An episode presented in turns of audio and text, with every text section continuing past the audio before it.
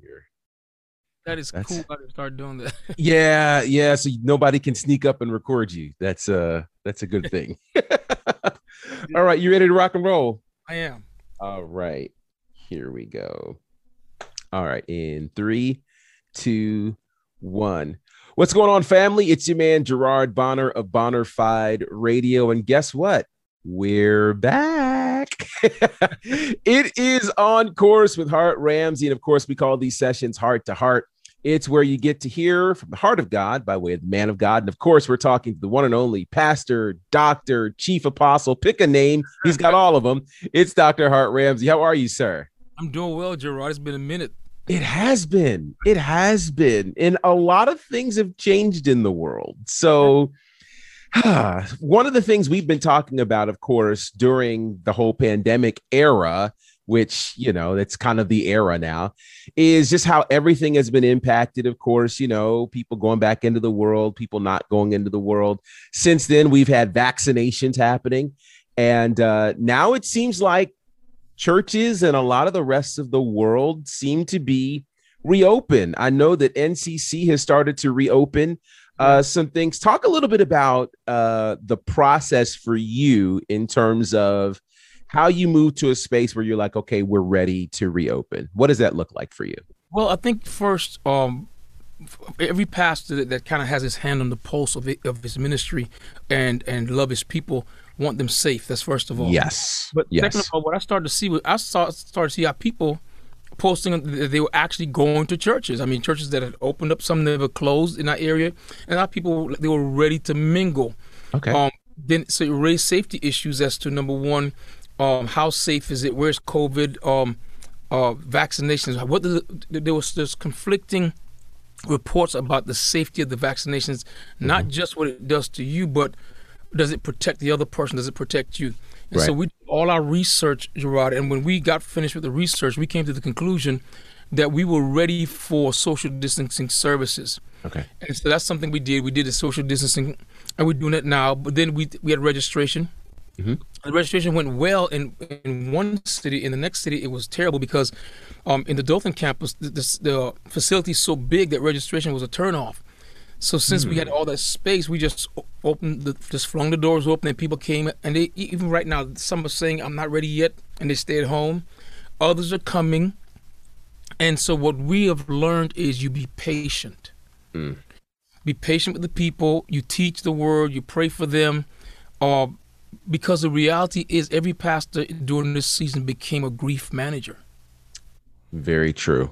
Yeah, we, we everyone around us, uh, ourselves included, we're grieving. We're grieving loss. We're grieving not just the loss of life, but we're grieving the loss of normal, um, the, the loss of uh, a year. We lost an entire year and some change. Yes. We're grieving the loss of, of the plans that we had for that year. We're grieving um, the new um, beginning because when you start out, it's never uh, as good or as as um, developed as what you're accustomed to. So starting over, some people are grieving beginning again, and Yeah. we uh, there are people at home who lost jobs, um, who grieving.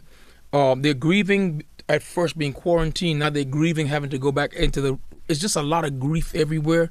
Right. So all over the place, and so as pastors and leaders, we had to come to the place where we had to accept the fact that we're grief managers. We're managing people's grief. Mm. Yeah, that's a that's a loaded one. Really It's, it is because um, no two people are alike. right. and so you have to deal with um you have to listen i think in order to know who you're dealing with we, we're so accustomed of, uh, as pastors we talk a lot as leaders Yeah. we talk a lot and i think it's, these are good times to ask questions and to hear people and then c- uh, craft your messages around what people are needing instead of what you think you're hearing 'Cause most of the time when people, pastors say, well the lord told me it's not the lord it's you Mhm. and uh, we work, you know i think pastors have to work on that but Yeah. conversation. No, absolutely, absolutely. And so it's it's interesting because again, you're right. This is no longer a one size fits all kind of situation because campuses are different, cities are different, regions are different, and approaches are different. Uh, there are churches that have that didn't close, which Right. se- seems strange, but there are churches that didn't close. Uh, and then there are churches who have not really changed the way that they're doing things, and others have changed dramatically. Did you find or have you found a need to change the way you may do things? For instance, you know, some churches and I know in a lot of, of churches, you know, there's the whole laying on of hands situation, right? Or there's there are places and specific spots where there's naturally contact. Right, right. That could become different in a post-COVID, post-pandemic. And I keep saying post, but it's not really over. You know, we're just kind of reassimilating. But ha- have any of those kinds of things changed? Have you seen a need to change that, or how, how does that look?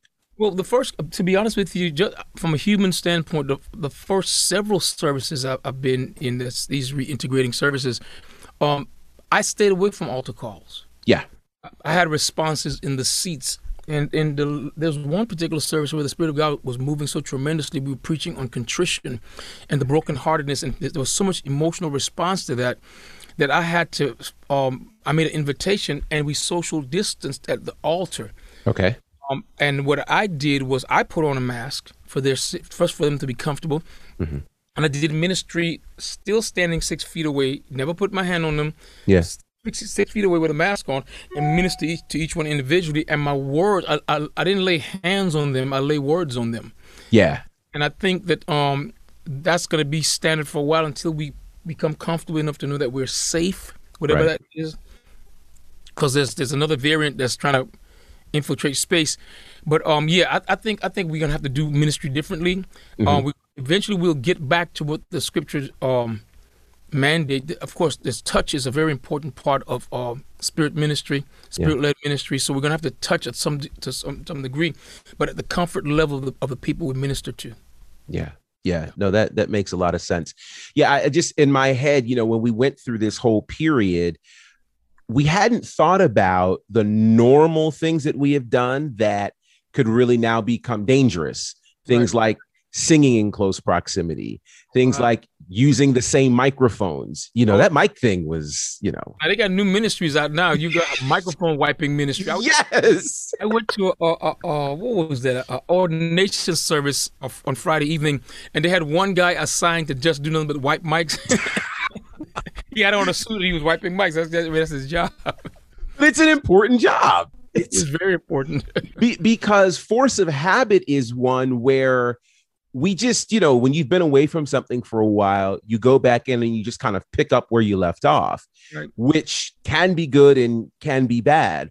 And so I'm wondering, you know, I know you've had an opportunity to be in a number of, of services now. And of course, we're seeing all kinds of things on the internet as well do we think the church has progressed at all in the 14 15 months that we've been out of the building and that's kind of a loaded question but I think it's a great question. Um, and I'll be I'm be like painfully and brutally brutally honest. I don't yeah. think we have. I think what I th- but it's, but it's not a negative thing. I think what the 14 months were intended to do oh, was done. I thought that that changes would be made in that time, but what I've seen is an exposure, hmm. not just of the organized structural church and, and the clergy and the leadership, but also of the people. A lot of people who were saying that they were saved really weren't. They were just hanging out in church, hmm. and now they don't. A lot of I told pastors. I, I meet with pastors, of course, every Friday, and one of the things I told them about was the three different types of people you're going to engage when you seek to reopen.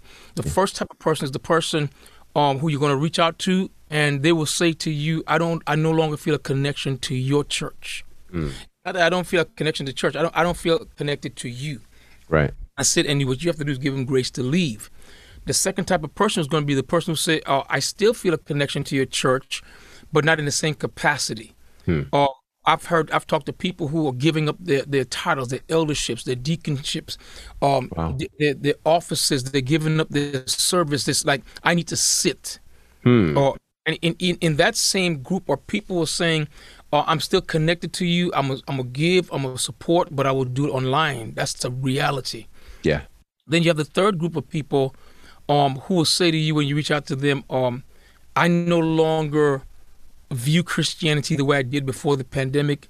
Um, uh, 2020 and the election and all the different things and the way the church in, engaged that really sent me searching. And what I have in, uh, I've come to the conclusion that I believe in the Lord, but not the way you teach it. Hmm. And, and I've seen some of that. Some people who went back, who went to uh, rediscover the the history of the church and and who the real Israelites are, and just a, a lot of a lot of uh, deconstruction of faith that's going on. And some of it is positive, some is, is absolutely negative. But um, you're going to encounter those kind of people, and I think the one you give grace to leave, the second one you give grace to sit, the third you you give them grace to journey because they have to journey and come to the conclusions and um, we can't make them believe; they have to choose to believe. Wow, wow, wow, wow, wow, wow. That's that's super good. That's super good, and it's super necessary because I think again, this isn't a scenario where we pressed pause on church and then we just come back to, you know, because nobody's technically coming back the same, right? right? You I know. Mean- right, right. Like leaders are coming back different with different perspectives and things of that nature. It's funny that you mentioned the piece about um, people people giving up their titles mm-hmm. because I read an article the other day that talked about um, more people are resigning from their jobs now um, post pandemic than before. And interestingly enough, they were in the areas of restaurants, hotels, uh, those spaces in service capacities. And their reasonings for it was because A, they either wanted to make more money, or B, they found that, you know, the jobs that they were working or the capacities they were serving in were uh, not really conducive to them spending time with family, friends, et cetera, et cetera. The whole point of the article was uh, people have had serious mind shifts in this whole pandemic.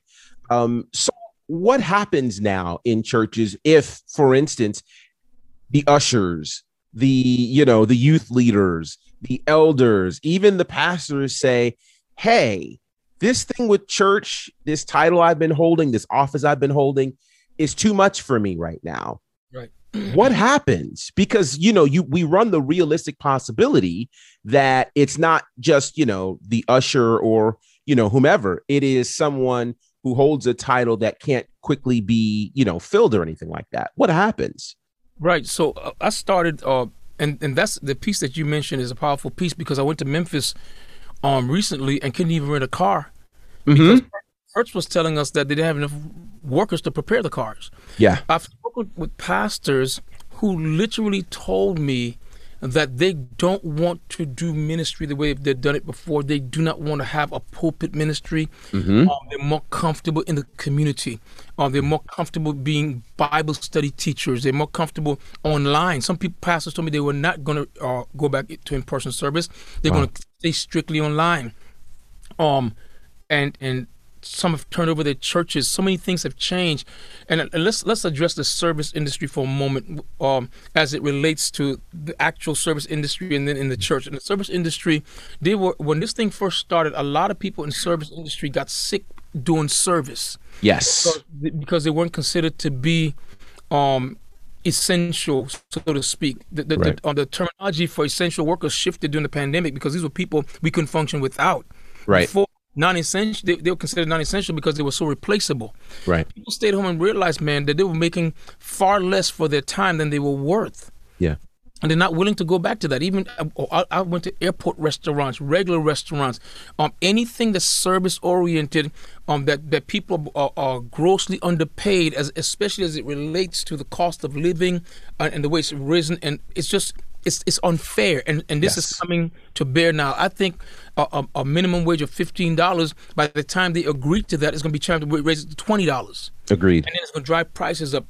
With that being said, it pre- it presents an infrastructure challenge to the United States. But when you move that same scenario to church, it, it presents an organizational um, challenge. And for like going back, to, I'm talking about NCC. Going back to NCC, um, there we are short on people who serve as ushers and camera people, and different things like that. And so we we, we have to rethink how we're organized. Yeah. Because when you look at certain offices in church, of uh, the pastor, the um the deacons, elders, these are biblical um offices that God actually calls people to. And so it's amazing to me how all these people felt called before the pandemic and they don't feel mm. the call now. Right. My question is was it Christ that called you? Was it comfort? Because yeah, because when we called it, we don't have a choice. I mean, I'm still in it, doing what I do in, a, in an apostolic level, but I think this is a good time for people to reevaluate um, why they were doing what they were doing. Yeah. Um, was it really a calling, or was it a, was it just me feeling time, to trying to trying to find something to make me feel fulfilled? Mm-hmm. And, and, people are becoming honest. I think it's a good thing. Yeah. Um, I think that um, the church it forces the church now to, and, and the industries out there, service industries, to reevaluate how how we utilize human resources. Yes. Because I, I use the word utilize on purpose because what we were doing was we're using human resources to make money. We weren't right. utilizing them properly. Right. Uh, understanding that that uh, people are worth that their time is so valuable. Yes. In church in the offering confession, this is my money. My money represents my time. My mm-hmm. time mm-hmm. is my life. That's right. My my my life is is um divvied up, so to speak, and expressed in time, time mm-hmm. spent, and, and um actually time invested. Yes. Spent time is a waste. Um, you never get it back, so you better invest it. And we're seeing now where uh, in church, uh, churches are forced to now uh, mechanize, go or, or, or digitize. Right. And with us, I mean, here's a big, here's a word that we haven't heard: evangelize. Right. actually, not just evangelize people to come to Christ, but we have to really, really, we call it uh, uh, recruiting volunteers. That's a wonderful term to say that we have to get people to give such buy-in to what we're doing that they're willing to to serve with their time. Yes. We taken for granted before that we could we could offer people crazy stuff and, and non-essential stuff, stuff that wasn't a benefit to them it wasn't about how it was benefiting them. It was how does it benefit the church. Right. Right. And every church that's going to be worth its salt, that's going to keep its doors open, that's going to fulfill the call of God, is going to have to really show people why serving in the house is going to benefit them. Mm-hmm. So you can't just show up with a, with a, a, hoop on Sunday morning on a praise break and expect people to, to be connected. People are tired unless the people are living and are willing to continue to live an emotionally charged life with nothing else to show for it. Mm-hmm. That, that's a lot, but that's why I, am seeing this from a very, very um, two-sided um, perspective. I, I, I really, my heart go out to people who weren't making money. Yes. I mean, how did this? I, I, I was wondering. You know, I, I filled up my my uh, SUV the other day with, uh, with gas. Gas was so high now. I remember when jet fuel was just a few cents more than what I'm paying for um, car fuel now. Wow. Uh, and um, so my, to fill up my SUV was eighty dollars, if with premium. Mm-hmm. And, um, and so I I can imagine if a person is making minimum wage and they have and they're driving they have a family and they have to drive an SUV. My God, how are you filling up your SUV? Right. You just put in ten dollars every time you go to the pump. Right. No, these are things that have to be considered, and, and people cannot be punished for the country that we that we live in. I, I applaud the people who say, you know what, I'm not in a hurry to reinvest myself yet. Let me make the best investments of my time mm-hmm. and my mm-hmm. resources. Yeah, you you are you are dead on with that. You know, it's funny. I was talking to Yanni yesterday, and one of the things we were talking about because we saw all of these now hiring signs in you know fast food spaces and things of that nature, and one of them I don't remember which one it was, but it said now hiring ten dollars an hour, like wow, you know. And the crazy part was, I was telling her, I said, you know, that wage worked when we were teenagers and had no bills. You know, like when we were teenagers, $10 an hour. Okay, I'm rich. You know what I mean? that's before the little 20% tax. So let me do this real quick. I pump Go for it. So that's what, $8, we said $10 an hour? Mm-hmm. So uh, at what, eight, eight hours a day? Right. Right that's four hundred dollars a week before taxes. Before taxes, and that's if you work a full eight hours a week, eight hours a day. They're gonna eat you alive with taxes, and right. if you, what's the rent? What's the mortgage if you have one? Exactly. Clothes in school. What do what people do? Sell dope? I mean, come on, man. Right. And in some cases, we were we were talking about how in some cases the meal that you might eat in that place is as much as your hourly wage. Uh-huh so you know it's it is problematic and it is a real thing that people are having to look at uh, in this country. One of the other things is that, and this is funny, you know, I've heard people say, How dare people sit at home and collect unemployment when they should just go back to work? But they were making more unemployment than they were actually going into work. Right. You know, and, and so it's dangerous. Yeah. You know, and it's and it's funny because, you know, people then cite unemployment as the problem. And it's like, no, unemployment isn't the problem. It's the low wages that you are serving to people. That's the problem. Let's be honest, it's the greed. I'm gonna tell you something. So so of course, you know, um, I was born and raised in the Caribbean. Yes. My, my, my father's still in the Virgin Islands, so I go back once a year. We, we went back last year. I mean earlier this year. Yeah. And what I see a lot of is um a lot of yachts. Mm. A lot of and not, not not the natives. Wow. So, so there are people whose businesses are making so much hand over fist money because of the way things are set up. Right. That that that they literally they're literally turning the United States into a third world country, and and what we miss is this, and I, I hate to go into history, but it's real. Yeah. So you have um, you have, uh, colonialism. Mm-hmm. Okay, um, which gives birth, actually starts with capitalism. Yes capitalism gives birth to colonialism because the reason the, the reason Europe wanted to uh, uh, colonize the world is for more money. Right. So capitalism, colonialism, and then unfortunately, some of that spread to evangelism. Because be, yes, because like um, do a history of how the United States acquired Hawaii. Mm. And some of these Asian island or Pacific Islanders, uh, islands that, that's out there. We did it's, it's all about money, and so you bring this home. Slavery was a big deal because of the finances. Absolutely. on one of our podcasts before that the of the southern United States was the fourth largest economy in the world because of slavery. That's right. They need to um the people who are greedy and avaricious and and um um they they they're full of financial lust. They yeah. need a, a class of people who are considered low enough to work for peanuts so they can accumulate great wealth. Mm. You know, profit sharing with them is is I get um, ninety eight percent and you get two percent, and and and watch it, and then I don't get taxed. We tax your two percent. Right. The, the, the mentality, and I say two percent. Actually, the it's actually more like um the one percent wants the ninety want the ninety nine percent to be taxed while they enjoy while they get richer and richer. Right. I, I, I know you know this that during the pandemic, major corporations got richer and richer. Oh yeah. Made more money. Oh yeah. But uh, we didn't see an increase in pay. Right. You, the cost of living um, has risen from 1978 to now. Um, so much uh, they say it's grown.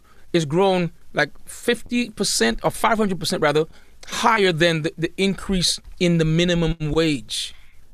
Very true. Minimum wage has gone up like three dollars in right. the last what 40 years. That's that's insane. It is.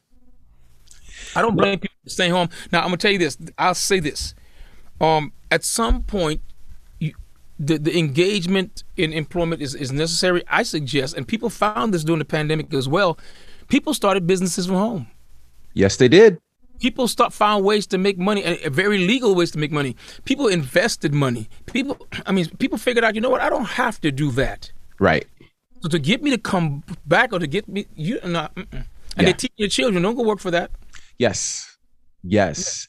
Yeah. We we've seen it, you know, people have taken the time during the pandemic to start businesses and end up being very very successful. Right. And a lot of times it took the slowing down of the pandemic for people to go, "Wait a minute. I, I don't have to take this. I don't have to sit in this situation. There is a better way, uh, which I think is important, you know. And so it's it's interesting because the people saw it, but the infrastructure didn't want to see it. Right. Mm-hmm. You know, and so that was from honestly the government to the church and everywhere in between. Nobody wanted to see the kind of change. So I think that's part of the reason why you keep the wheel going. If you keep the wheel going, you don't know how fast you're moving because you got to mm-hmm. keep moving to stay on the wheel, you know? Right. Uh, and so I think we've seen that happen in all of these spaces. So let's let's talk about that because I think amid the challenges that folks certainly in church world have, part of that is some of them were unemployed during the pandemic.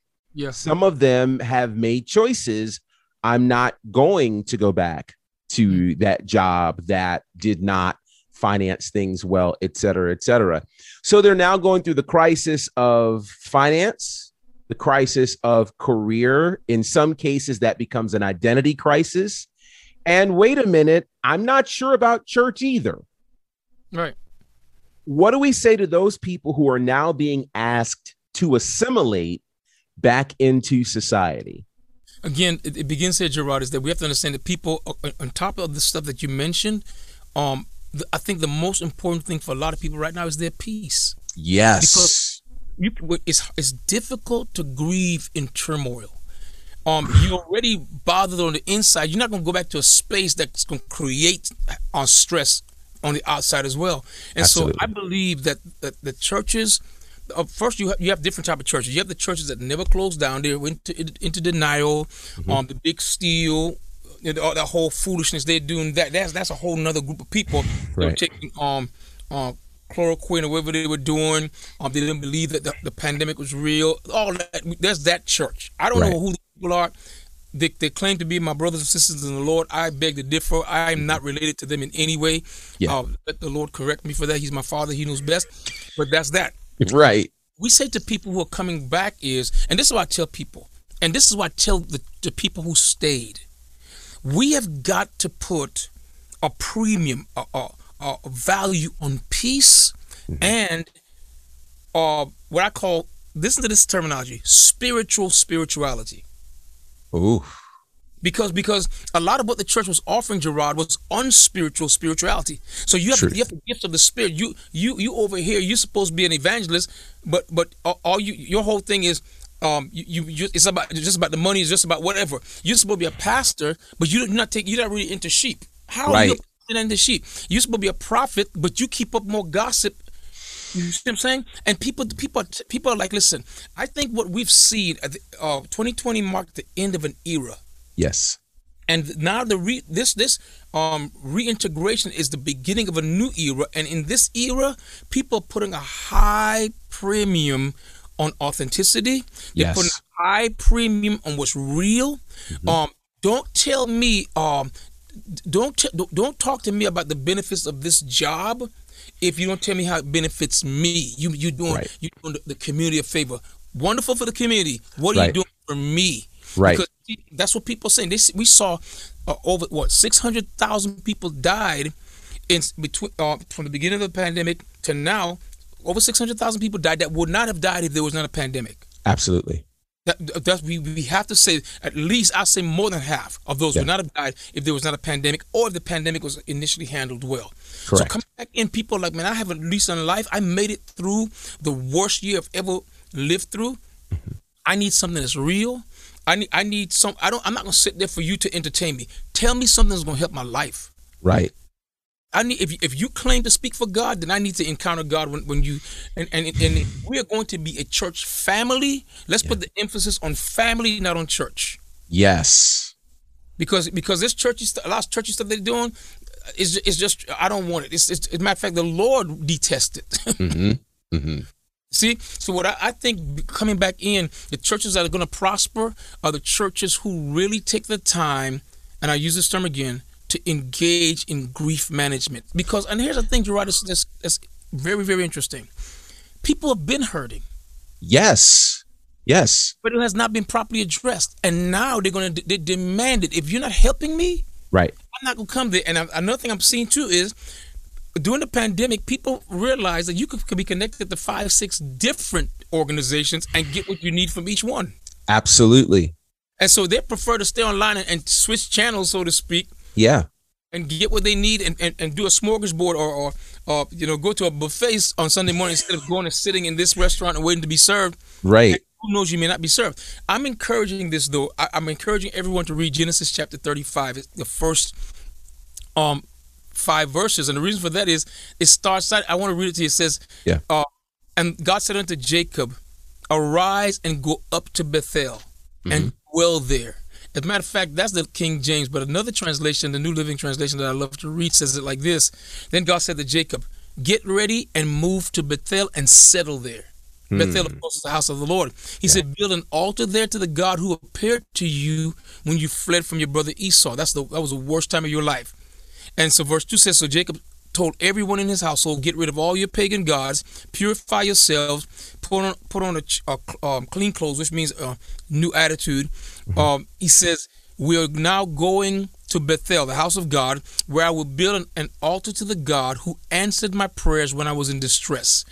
And I'm telling people to go and revisit that because God had, uh, I mean, he he really uh, was patient with, with Jacob, but after he changed his name, he says to him, "Now I want you to go back to Bethel and settle there." Wow. And I think I think we each need to find where Bethel is for us, because Bethel for him, Gerard was the place where he put his head down on a hard place on a rock, mm-hmm. and, the, and he had a vivid dream where the heavens opened yeah. And he saw a ladder with angels descending and ascending. Yeah. And he realized he woke up, he said, Man, this is the presence of the Lord is in this place. I didn't, didn't even know it until right. now, until he got into a hard place. That's how, what where where did you find help when you were in a hard place? That is your Bethel. And you need to go. I, I would suggest that people go to Bethel and settle there and give Bethel a chance to, to speak to you. Build an altar there of sacrifice. Give Bethel a chance um, the voices in Bethel a chance to speak to you. And you may find, you know what? I've heard this before. One, did I employ it? Two, hmm. did it work? Um, well, and this is another very real question. Um, do I need more? And if don't go back to church and judge it and say, well, they don't have what I need. It could be that they need you. Wow. You may be the voice that you're waiting that you're waiting to hear. Wow. You know, I just want other people to be blessed. What about when you're other people? Mm-hmm. When the other is you? You know? Yeah. Uh, uh, whatsoever you would that, that uh, that men would do unto you, do you do even so unto them. What about when you're men, when you are the person that needs the ministry? So I think that there's a lot of considerations, and that people need to kind of uh, to look at church for what it is a gathering of the believers. We're yeah. there to edify one another. We're, we're, there to be built up. We're there to build up, and um, we just we're waiting to see what it's going to look like in this generation. Yeah, yeah. Wow, that is that's super good. That's super good. And we're going to let you guys just kind of simmer with that and, and, digest that because I think there's a lot to be said for that. There is a lot of reacclimating that's happening, a lot of assimilation or reassimilation in varying areas of culture. And uh, certainly, I think this is helpful because, again, going back to church isn't exactly what it used to be.